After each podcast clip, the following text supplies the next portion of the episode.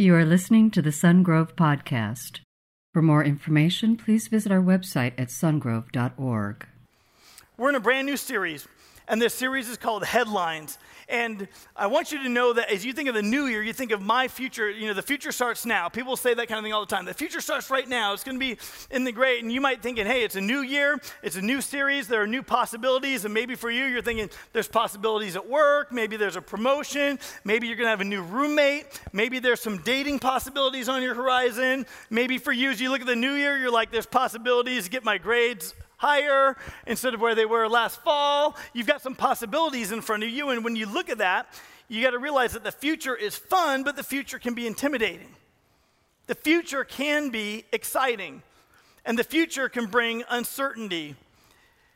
The time that this book of 1 Peter that we'll be looking at today was written, and if you want to open your Bibles to the book of 1 Peter in the New Testament, we're going to start with verse 1. But as we look at the season around which the book was written, one of the things that you got to realize is that these people had started to undergo persecution by the Roman Empire. Here's how it worked. Christ had died on the cross. He'd been buried in the grave. He rose to new life. He's ascended to heaven. And now the church launches out, and the church has been going for quite a few years. But where there was once openness and religious diversity in the Roman Empire, there now becomes incredible persecution, and here's how that persecution came about. Nero was the emperor of Rome, and as emperor of Rome, people would look at him like a deity. He could do what he wanted, and one of the things he wanted to do in his lust for building that you would see all throughout the Roman Empire during his reign is he wanted to rebuild Rome. The only problem is that Rome existed. Rome had existing buildings, and he wanted to start with a clean slate. So the Roman people very much understood at the time that Nero lit Rome on fire, and during that year, Rome burned to the ground. And with the backlash of the people who lost jobs, who lost their houses, who lost their infrastructure, they were incredibly angry. So Nero did what any good leader would do of a Roman Empire time who declared himself as God. He blamed the Christians. And so the backlash was huge. Not only did he, from a state side, institute persecution of Christians, but the public backlash for the burning of Rome started to work its way throughout the Roman Empire. So as a believer in Jesus Christ, they now faced huge opposition. The future didn't look so bright, and they were wondering what in the world they had to live for beside the mouth of lions. And it wasn't looking so good. And people got to understand, people not only had this huge backlash against the burning of Rome because, of course, they lost their businesses. Of course, they lost their homes. But more importantly, they lost their temples. They lost their religious heritage. They lost their places of worship. And at that time, you'd have this religious backlash in addition to an economic backlash against the Christian people. And it started to work its way all throughout. And so here comes Peter, and he's writing to Christians, to believers who now are facing a brand new hostility, a brand new persecution, and writing to those who encourage those who profess Christ as Lord. Now, one of the things that's interesting is Peter wasn't exempt. It's not like he was writing from a very safe place. Tradition tells us that Peter watched as his own wife was crucified, and he encouraged her with the words, "Remember the Lord Jesus," as she was being crucified. Later, after 1 Peter and 2 Peter were written, tradition tells us that Peter said, "I'm not worthy to be crucified like the Lord Jesus. So if you're going to crucify me upside down." And tradition tells us that, in fact, he was crucified upside down shortly after writing the book of 2 Peter. And so today we're going to look at a guy who's looking at the future, a guy who's looking ahead and saying, what on world do you and I have to live for? This series is going to teach you and me to live victoriously in the midst of hostility, without losing hope, without becoming bitter about troubles, while trusting in the Lord as we wait for his second coming. And Peter's going to convince you, and he's going to convince me, that by living an obedient and a victorious life, while under duress, you can actually evangelize a hostile world. That you can actually, as you're being persecuted, God will leverage that to evangelize those who are lost. That's what Peter's going to convince you and me. In other words, he's going to say, I want you to make a trade. I want you to trade the ashes, not of Rome, but the ashes of persecution for a future that starts now, for a living hope. And if you have your Bible, open with me to 1 Peter chapter 1. Peter says, Peter, an apostle of Jesus Christ. Yes, by the way, this was one of his disciples, the very Peter who walked on water with Jesus for a little while till he started to doubt and he started to go under. This is the Peter who denied Christ three times. When the rooster crowed, Jesus looked at him after predicting he would deny him three times, and Peter ran away and wept. This is the Peter who preached the first gospel message at Pentecost when the Holy Spirit came upon the disciples, and he preached a message and 3,000 people were saved on that day. This is that Peter. So he says, Peter, an apostle of Jesus Christ, to God's elect, scattered throughout the provinces of Pontus, Galatia, Cappadocia, Asia, and Bithynia, who have been chosen according to the foreknowledge of God the Father, through the sanctifying work of the Spirit, to be obedient to Jesus Christ and sprinkled with his blood. Grace and peace be yours in abundance. Now, if you're reading this letter, you're saying this is a time that is short on grace. People are not gracious. This is a time when we are short on peace. This is not a time of peace. But he's saying, listen, grace and peace be to you in abundance, not just a little bit, but actually a lot. If you look back at verse 2, it actually shows us the plan of salvation and the Trinity's role in it. If you look back at verse 2, you're going to see the three parts of the Trinity. You're going to see you who have been chosen according to the foreknowledge of who? God the Father, through the sanctifying work of the help me out here, right? To be obedient to who? Jesus Christ, and sprinkled with his blood. So it gives us this picture that here's the God who's one in essence, but is revealed in three distinct persons or parts. You see all three of those parts, God one in essence, his work regarding your salvation. Well, what's the purpose and the point of the Holy Spirit's work in setting us apart for right living? They use the word sanctifying, and the word sanctifying is a big word that really just means you were set apart. You're set apart. You're no longer along with the masses who are headed to destruction. You're no longer a part of what everybody else does. You're no longer a part of just living by the flesh like everybody lives, but now you have the opportunity to resist the flesh and live according to the Spirit. You are taken out of what everybody else and everything else does, and now you are set apart for right living. You are set apart for holiness. You're special. You're reserved. And he sets you apart. The Holy Spirit sanctifies us so that we can obey Jesus Christ. He sets us apart so that we have the opportunity to obey. Now, I want to be very clear here.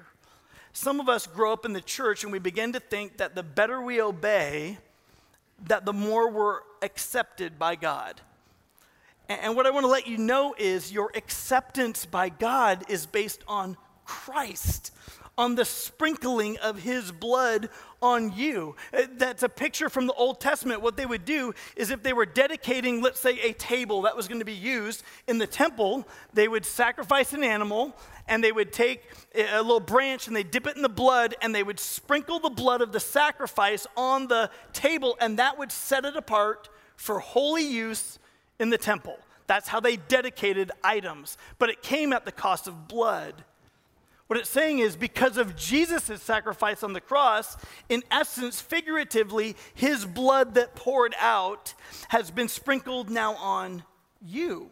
You're a valuable, useful vessel in the kingdom of God. Your acceptance by God is based on Christ's sacrifice, not on your performance.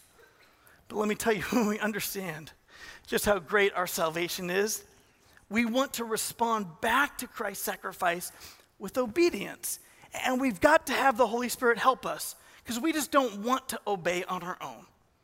And so we need God's work on the inside. We need God's foreknowledge. We need Christ's sacrifice. And we need the Holy Spirit helping us to obey Jesus Christ. In fact, Jesus said it this way in John 14:21, "Whoever has my commands and keeps them is the one who loves me. The one who loves me will be loved by my Father. I too will love them and show myself to them." What do we learn as we obey Christ? He makes himself more real to you. That as you and I obey him, he shows himself, who he really is, what he really is like, what he really wants. The intimacy of our relationship draws closer. He reveals himself to you. He said this in John 14:23. Jesus replied, "Anyone who loves me will obey my teaching. My Father will love them, and we will come to them and make our home with them." It's a forecasting of the Holy Spirit coming to dwell in us, that God is with us, and it's not just Jesus who was with the disciples but later ascended and left, but that God would be with you and I always, never leave us, never forsake us, but that we'd have God with us. Now, you and I can't obey commands that we don't know. If you think to yourself, well, what would Jesus do in this situation, but you're not in God's word to actually have an idea of what Jesus might do or what God's will is in your life, then you know you need to be in God's word. Because as you're in his word, that's where it's going to be revealed to what we obey. And some people look at this book as a list of rules and you're like, I just don't want to read more rules because ignorance is bliss. Like if I don't know, then I can't be held accountable, which isn't true. That would be ignorant thinking, wouldn't it? But rather we say, we look at God's word to understand the will of God, and then we want to walk and live in the will of God. Why? Because it's pleasing to him. Because when you and I live in the will of God, it brings praise and honor and glory to him, not to us. I'm not saying we're such a good person. Again, we're only good in that Christ died for us. He goes on and says this in Chapter 1, verse 3, "Praise be to God and Father of our Lord Jesus Christ in his great mercy." By the way, this is the theme verse for the entire book. In his great mercy, he has given us new birth into a living hope through the resurrection of Jesus Christ from the dead and into an inheritance that can never perish or spoil or fade. This inheritance is kept in heaven for you, who through faith are shielded by God's power until the coming of the salvation that is to be revealed in the last time. This is the picture that God says, I'm going to give you a deposit. I'm going to give you a living hope. Your living hope goes beyond your physical life. Your living hope goes beyond your time on earth. And there's going to be a deposit of the Holy Spirit that guarantees what is awaiting for you, that there's something to live for, something to look forward to in the future. The Message version really describes that verse very, very well. Look with me on the screen. It says this: "Because Jesus was raised from the dead, we've been given brand new life and have everything to live for, including a future in heaven. And the future starts now." His impression is, in the face of horrible circumstances, in the face of being more misunderstood by culture than Christians have ever been misunderstood potentially, he's saying, you've got so much to live for. And when we say, what do you have to live for? It's an interesting question. You might remember from The Princess Bride that Mad Max asked Wesley, who's been tortured almost to death, nearly dead, what do you have to live for? And he puts some air in him and he pushes on the stomach and he says, true love. To which Mad Max said, no, he said to blave, which means to bluff. And Carol Kane runs out and is like, liar, liar, right? And she chases him around, right? And we ask this question, what do you have to live for? And if you are in despairing circumstances, you and I begin to ask, what do I have to live for? Because when we ask that question, we're really saying, what do I have to live forward? You're not asking that question based on your past experiences and your accomplishments. You're saying, as I look ahead, do I have meaning? Do I have significance? What about the uncertainties of life? What about the uncertainties of my health? What about the condition of our culture? You're going to say, what am I living forward? That's what you're really asking. And no matter what life throws at you, Peter is saying, you have so much to live for. Because of new life through Jesus, the future starts now. So you're willing to look at the future even in the midst of horrible circumstances. And that's what he wants to convince you and me of, that because of Jesus, we have everything to live for. We have a living hope. So he's not saying a hope that's in vain. It's not saying that you had hopes. How many of you have had hopes disappointed? I have two. Maybe you had plans to travel by airline on 9/11, and that didn't happen. plans change. Maybe you had hopes for a relationship and there was disappointments. Maybe you had hopes for a promotion. Maybe you had hopes that things would work out better than they've worked out. Maybe you had hopes that your children would live a certain way. Maybe you had lots of hopes but have hopes disappointed. And Peter is saying, listen, even in the midst of disappointed hopes, you have so much to live for. He says this in 1 Peter chapter 1, verse 6, "In all this you greatly rejoice, though now for a little while you've had to suffer grief and all kinds of trials. These have come so that the proven genuineness of your faith," he says, "of greater worth than gold, which perishes even though refined by fire, may result in praise and glory and honor when Jesus Christ is revealed." Verse 8, "Though you have not seen him, you love him. And even though you don't see him now, you believe in him, and you're filled with an inexpressible and glorious joy, for you're receiving the end result of your faith, the salvation of your souls." Listen, yesterday in here we had a memorial service for a woman in our church who passed away from cancer before Christmas. And Walter, I know you're in here today. Great to have you here. And it was amazing because at your wife's memorial service yesterday, literally over 20 people accepted Christ as Lord. Will you give that up for just that? That in the midst of awful circumstances, things that would seem to take our hope, God says, even out of loss, I'm in the business of bringing new life. And some of you are facing loss. Financially, some of you are facing loss in terms of your family situation. Some of you are facing loss in terms of your health or loss in terms of your hope. And I want you to know what Peter is telling you and I today is that the future starts now. You've got a living hope and a guaranteed inheritance. Don't stop. Even if things are changing, even if life is adjusting. Brian and Betsy, I know that you're moving to Idaho, and we're happy for the conditions that there's going to be great there and what God's going to do in and through you. We are going to miss you. We've loved you. Thank you for over a decade leading Celebrate Recovery at Sun Grove Church. We give that up for them.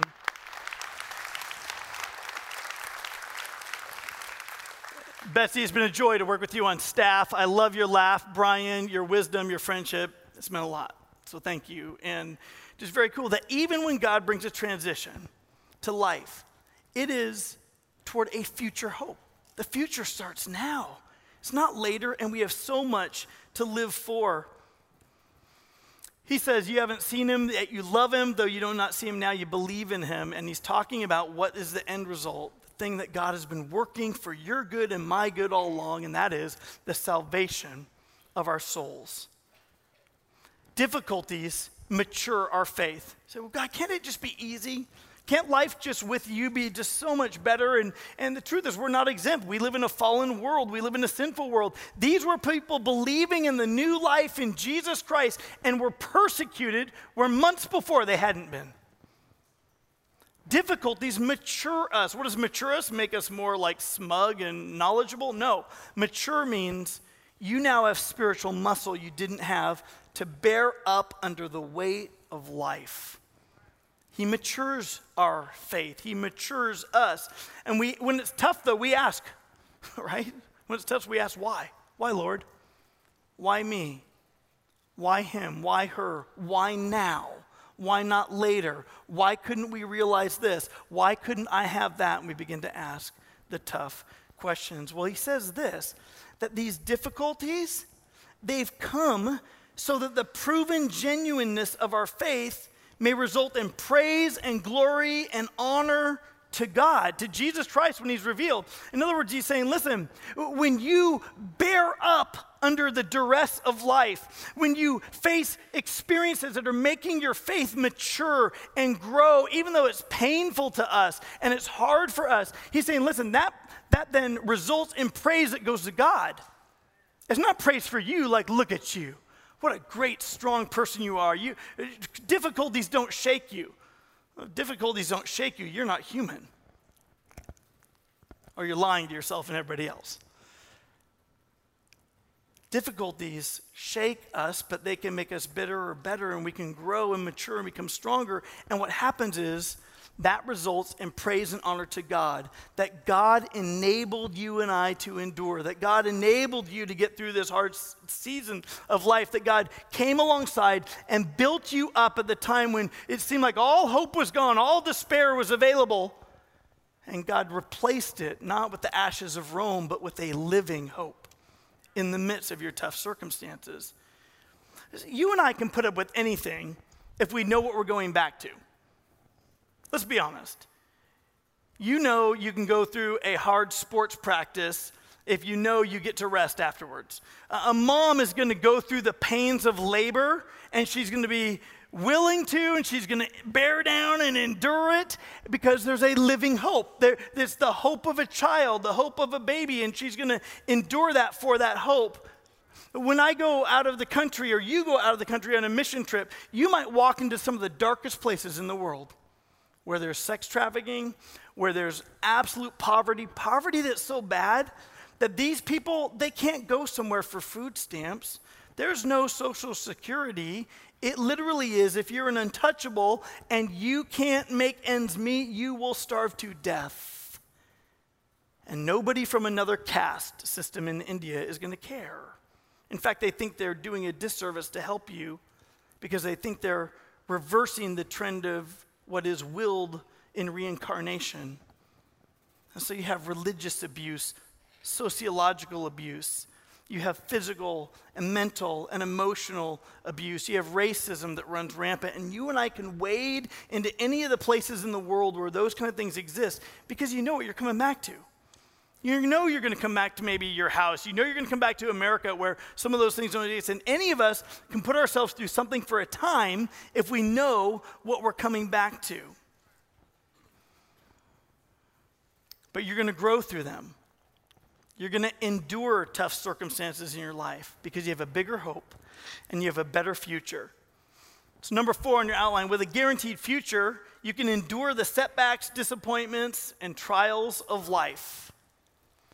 You're willing to wade into the hard work. You're willing to let God grow spiritual muscles. You don't like the circumstances, but you have a hope that's alive. You have a hope that's forward. You have a hope that's living. You realize that the future starts right now.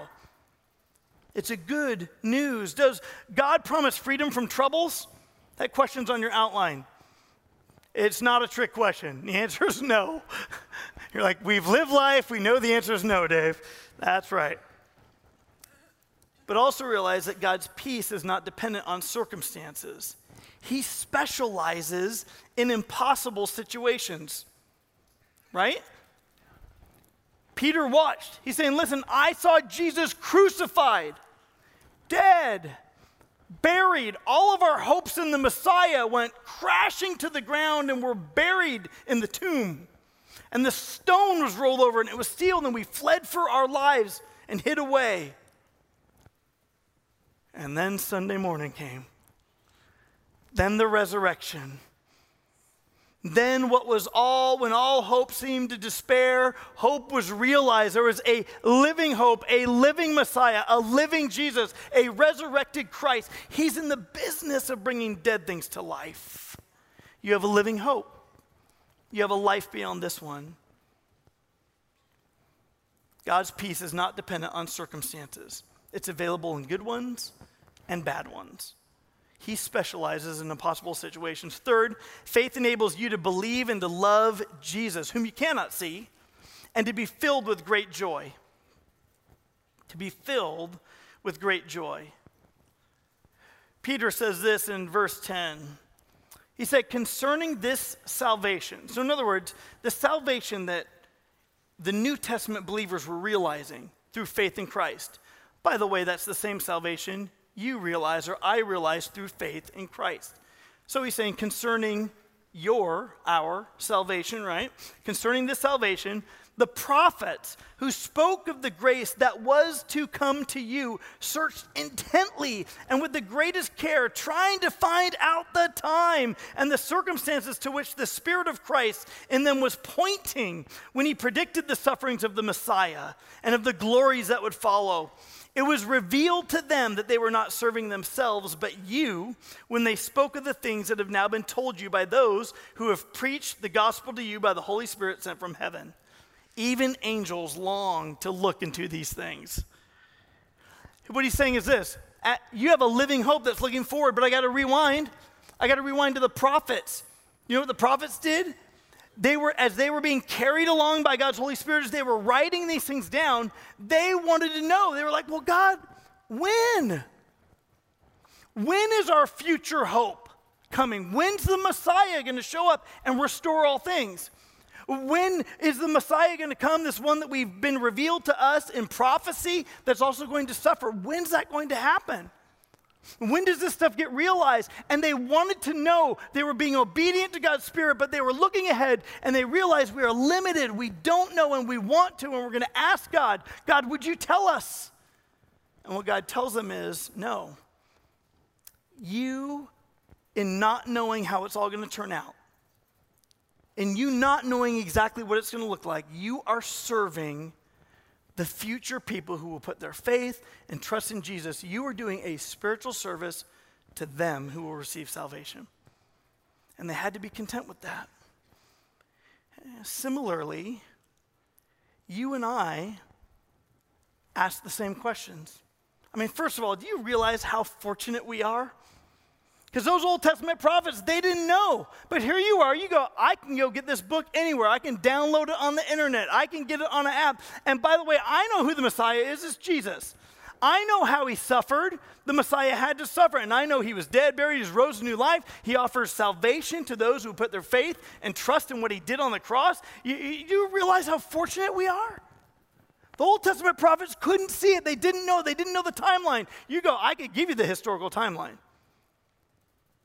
How fortunate we are, yet at the same time, are not we looking forward and saying, I don't know how it all works out. We're looking forward saying, Jesus, when are you coming back? I'd love to know. Jesus, when will you renew all things? When is there a new heaven, a new earth? What will our inheritance in heaven actually be like? What's heaven going to be like? Have you ever wondered? And yet, what are we doing? Us not knowing and not seeing and having all the answers means we are still serving the good news of Jesus to those who will be saved, and together we will see, and together we will know, and together we will be fully known, and we will fully know as we are fully known in heaven. So why do we share the good news of Jesus? We're sharing the good news of Jesus in service to people who right now do not know the hope that's available to them. But how beautiful that they would get to understand and receive Christ as Lord and get to know a heaven and an inheritance kept there for them. We are offering salvation through Christ to those who do not know him, even though we don't know how it all works out. Listen, the fact that God would offer salvation as a free gift to you through Jesus is more massive than you realize. You're not Jewish. I'm not Jewish. Potentially, you're not Jewish.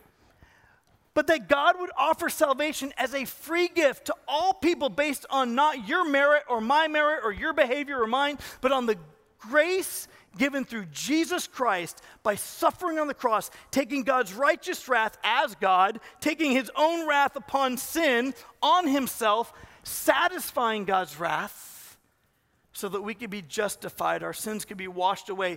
Justified means just as if I never did it. How beautiful is that? Do you realize receiving salvation as a free gift because of Jesus is more massive than sometimes you think? And we forget and we take it for granted.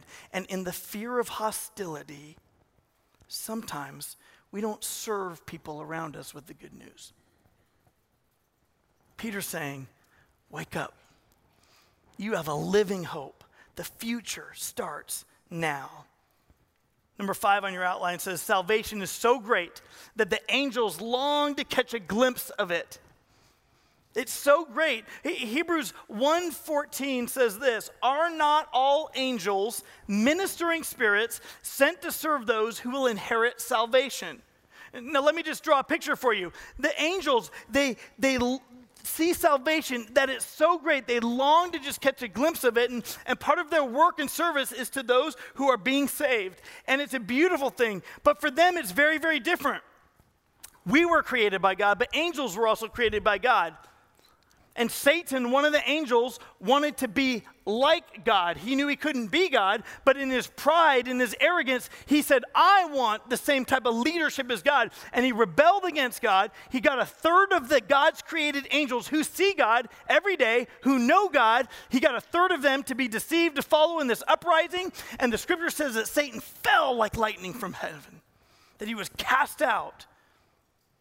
And those fallen angels are what we consider demons. So we now have angels, those who continued through that uprising to be obedient to God. But we see the other angels, they had a one-strike rule and they were cast down. Can you imagine? God, you created these people and they sin a lot. They get proud. They want to be God of their own life. And not only that, but you love them so much that you satisfied your own righteous wrath against sin, like any good judge would do.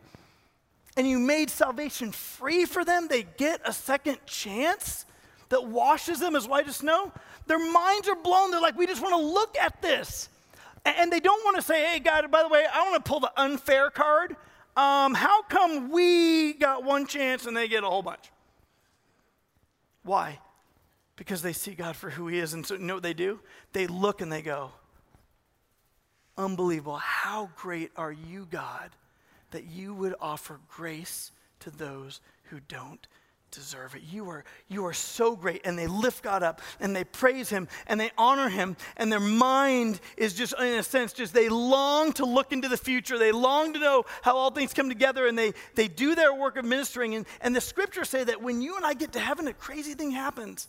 That angels, even though they're more powerful than us and have certain abilities right now, that God allows those who put their faith and trust in Christ to actually, part of the work we do in heaven is to rule over the angels. They're not bitter about it. They marvel at the goodness, the grace, the love of Almighty God.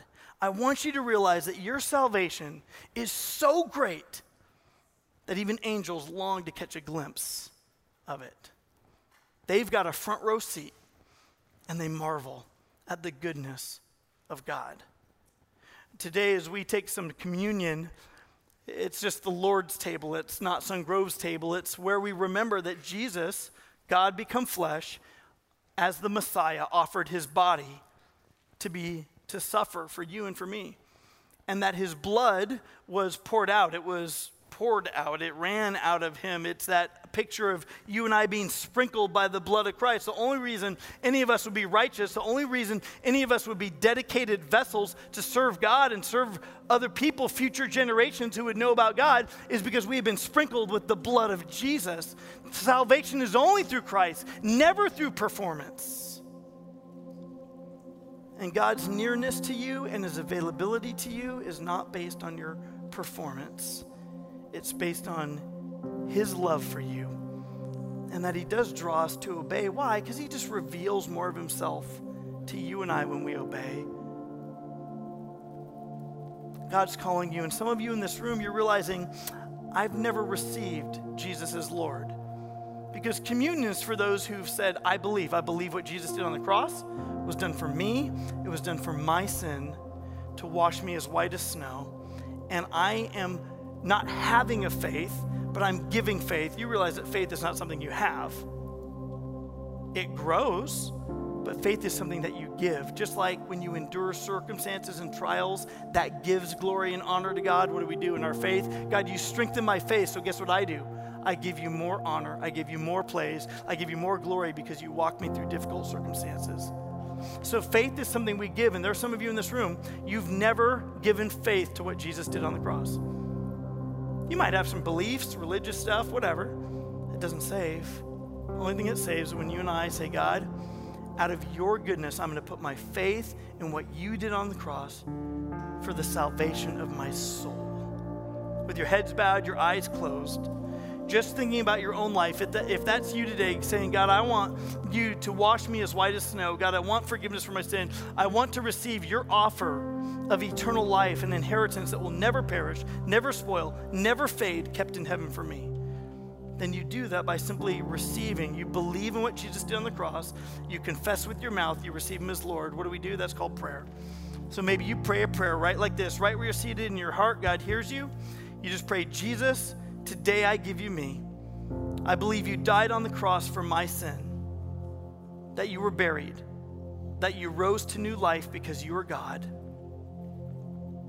I ask you to wash me as white as snow, to make me a new creation on the inside, and give me your Holy Spirit to enable me to obey you. Because today, Jesus, I give you me. Jesus, we're so thankful for you. Even right now, believers, here's your moment of decision. You've already made that decision to be saved, but here's your moment. Here's what you're deciding today. Will you take a moment and put your hope in God? Where things have been hopeless in your life, will you say, God, I choose beyond my circumstances to put my hope in you, that I have a living hope.